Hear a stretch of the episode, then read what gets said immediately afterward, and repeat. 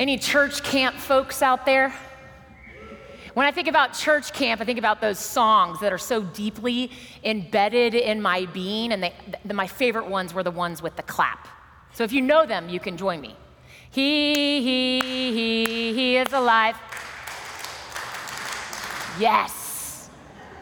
And then this one, right on the heels of the choir singing, I am the resurrection, I am the life. He who believes in me will never die. Oh, I mean, just as we were preparing for worship, I was like, I have to begin with that song because it will be too cheesy for all of us to sing. Well, you just did. Tricked you. It's interesting, both of those songs, the clapping songs that I remember, have to do with this greatest of all time, this most pivotal, the event in history that separates our faith in Christ from all other religions, and that is the resurrection of Jesus. And so much of my life, and I think our lives, we have focused on what that means for after we die. And I don't think that's what Jesus meant when he said, I am the resurrection and I am the life. My freshman year, the day before classes started, it was Sunday night. I was in my dorm, and then all of a sudden I heard a knock on the door. And a man stood there still acquainted with me to this day, and he said, Hello, my name is Dennis Kennedy. I said, Hello. And he said, If you die tonight, where will you spend eternity? Do you know where you will spend eternity? Well, I did. I grew up in the church. I had an active relationship with Jesus, and I said, Yes. And what I wanted, what are you going to do for my college life right now? Are you coming to like invite me to do something? The, the young people of today would tell you that if you used that on them, they want to know what does Jesus do for me now? I'm not thinking about where I'm going to spend eternity. I'm trying to make it through today. I think it, we have become really good at focusing on what will save people from as opposed to what we can save people for, what Jesus saves us for and looking at the resurrection as an opportunity to live life now more abundantly. Have any of y'all been over to Commons Ford Park recently? They have just done a controlled burn of their prairie. And if you were to walk along there, all you would see is nothing. They kept the trees, they didn't burn the trees, but it's just this huge field of black ash. They did it on purpose because they know that out of that death to those grasses, it is going to bring so much new life, new possibility, new flora, new fauna, new birds. And for the birders in here, they are so pumped what I want us to do today is we look at this passage from John where Jesus says, I am the resurrection and the life. I want us to think about what does it mean? What is he saying to Martha? What is Jesus saying to all of us for what does it mean for our lives today? So before we hear that scripture, will you join me in prayer? Gracious and loving God, we thank you for this day. We thank you for the aliveness of your spirit in this place, for the giftedness of musicians, drummer and trumpet, choir and piano and voice and organ. We thank you that in all of this, you are glorified, God. And so I pray in the name of Jesus that the words of my mouth, the meditations of our hearts, that they would just be about you, God. That all of myself would fall by the wayside, and that we would be before an audience of one, and that you would be pleased, oh God. In Christ's name, amen. Before we read our scripture, I want to tell you what's happened just right before it. Jesus and his disciples are outside of Jerusalem because he had been getting into trouble in Jerusalem with the leaders by saying outrageous things like, you know, I am the light of the world, I am the good shepherd. And they kept trying to stone him and to hurt him. And so he has removed himself, he and his disciples, and he finds out, he gets word that one of his friends, Lazarus, is about to die. And he chooses not to go right away to go see him. He chooses. And so our text picks up that it is now the fourth day, and he is arriving to go see his friends, Mary, Martha, and Lazarus. Hear the word of our Lord. When Jesus arrived, he found that Lazarus had already been in the tomb four days. Now, Bethany was near Jerusalem, some two miles away, and many of the Jews had come to Martha and Mary to console them about their brother. When Martha heard that Jesus was coming, she went and she met him while Mary stayed at home. And Martha said to Jesus, Lord, if you had been here, my brother would not have died. But even now, I know that God will give you whatever you ask of him. And Jesus said to her, Your brother will rise again. Martha said to him, I know, I know that he will rise again in the resurrection on the last day. And Jesus said, I am the resurrection and the life. Those who believe in me, even though they die, will live, and everyone who lives and believes in me will never die. Do you believe this? She said to him, Yes, Lord, I believe that you are the Messiah, the Son of God, the one coming into the world. This is the word of the Lord. What we know from other parts of the Gospel of John up to this point is that Jesus does have a unique relationship with these three people.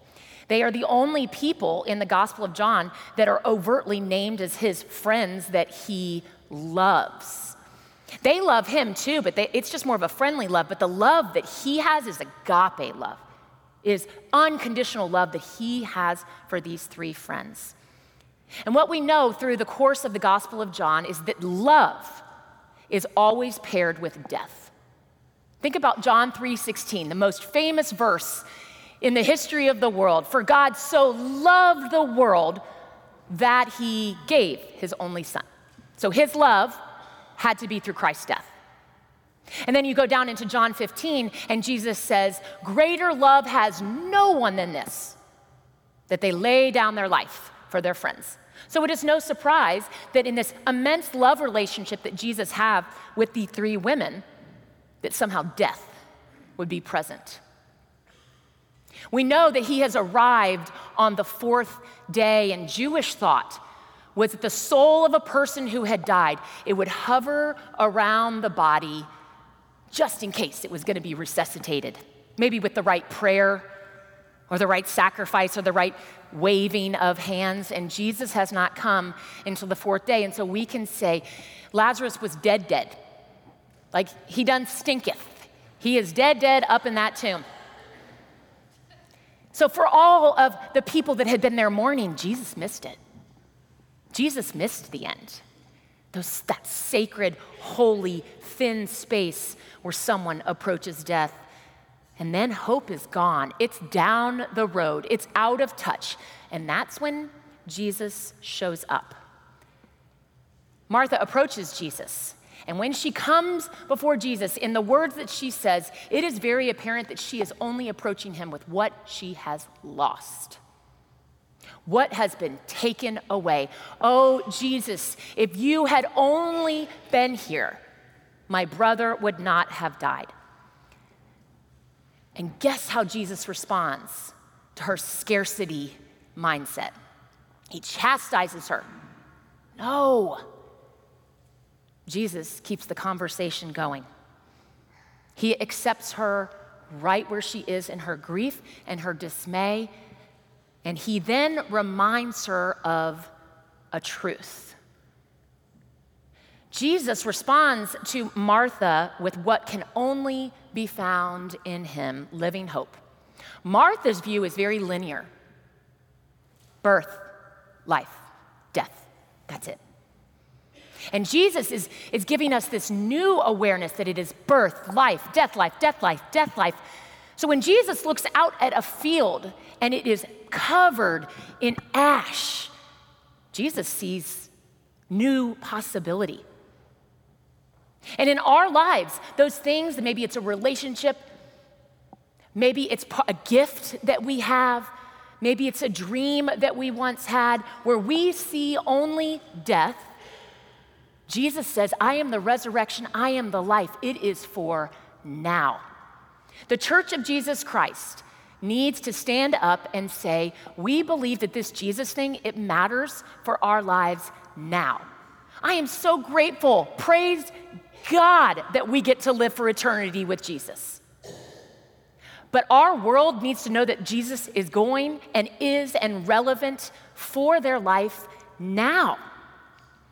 Some of you know that one of my heroes is my maternal grandmother. She was this amazing, remarkable woman for so, I, I can't even, I could talk in hours and hours about her. When she was a child, she had rheumatic fever and polio, and if she had been born just a few years later, she would have had penicillin and would have had no repercussions, but it weakened her heart. So in her early 20s, she gets married and she begins to have children, and she develops what's called mitral stenosis. And, and the only way, I mean, you know how you get plaque on your teeth? Imagine that, but in her heart.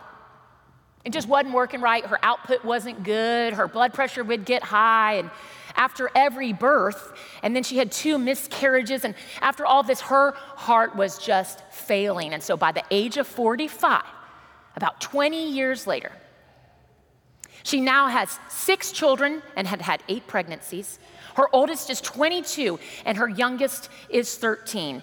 And the doctor tells her, Mary Bratton, you are in congestive heart failure. You have five years. That's it. But there's this brand new technology, and we can try it out on you. it's called the Starr Edwards valve. It had just been developed. I mean, people were just beginning the surgery. There was two places they would do it. They lived in Tennessee, so they had the choice of Birmingham or Houston, and Birmingham was closer. So she left, and she got there in the summer of her 45th year of life, and they replaced her mitral valve. And in a sense, it worked. She woke up. But then what happened is that the output of her heart, it, it, it, didn't work because her heart, one of her atrium had just become too large. And, and so her body did what it needed to do to save her life and to save, importantly, to save her heart and her brain. And it centralized all of the blood right here at the expense of her extremities. And so she became a triple amputee. They had to take both of her legs right below the knee and her left arm above the elbow. She went in to have a heart valve replaced at 45 and came out a triple amputee. I called my aunt, Risa, the oldest. I wanted her to remind me what was it like because y'all have to realize I never knew her as anything but this complete rock star of a woman who most people wouldn't even have known were a triple amputee. Nothing's kept her back.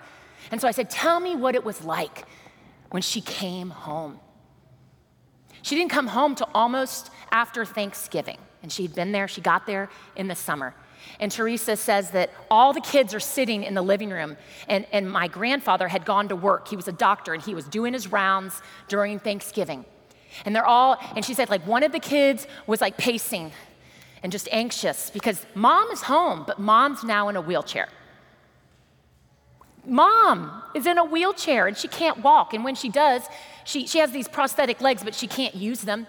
And so she crawls. And so the bathroom, the, the bath had to be cut in half so she could crawl into the bath. And all of the doorways, they, they had to take off all of the, the trim so that the wheelchair would fit through. There was no more cooking or cleaning or, or, or getting kids ready. She's a different mom. And so they're sitting there. This is the first time in six months that the whole family has been there. One kid's pacing, one kid's hovering, just like, do I need to care for her? Does she need anything? And, and, and most are just, they're just waiting. And grandmother, she said at some point she looked up at her kids and she said, Well, it is apparent that none of you are going to do anything. And so I guess I better. And for the first time, she stood up. She stood up on those prosthetic legs, y'all, that would give her the worst bone source you have ever imagined and she began to live life.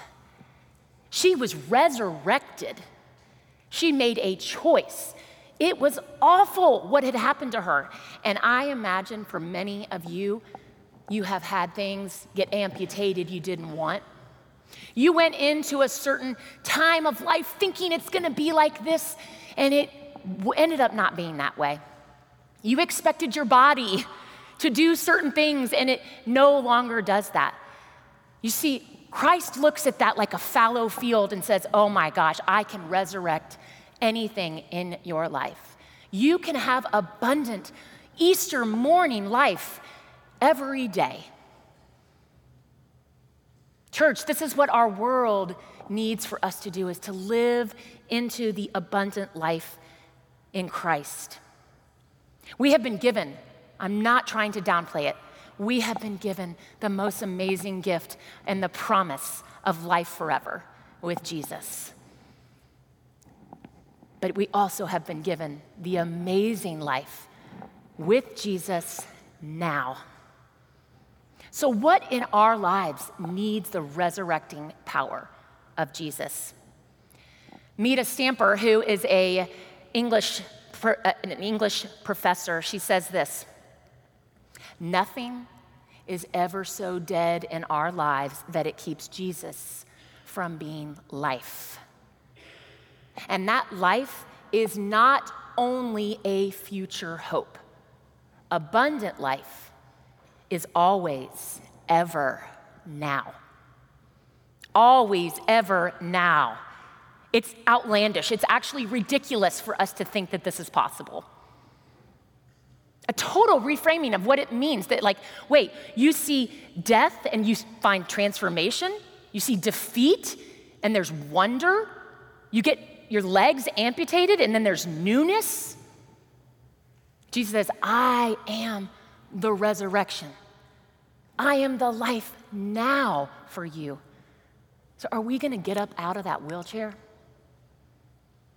May it be so in my life and in yours.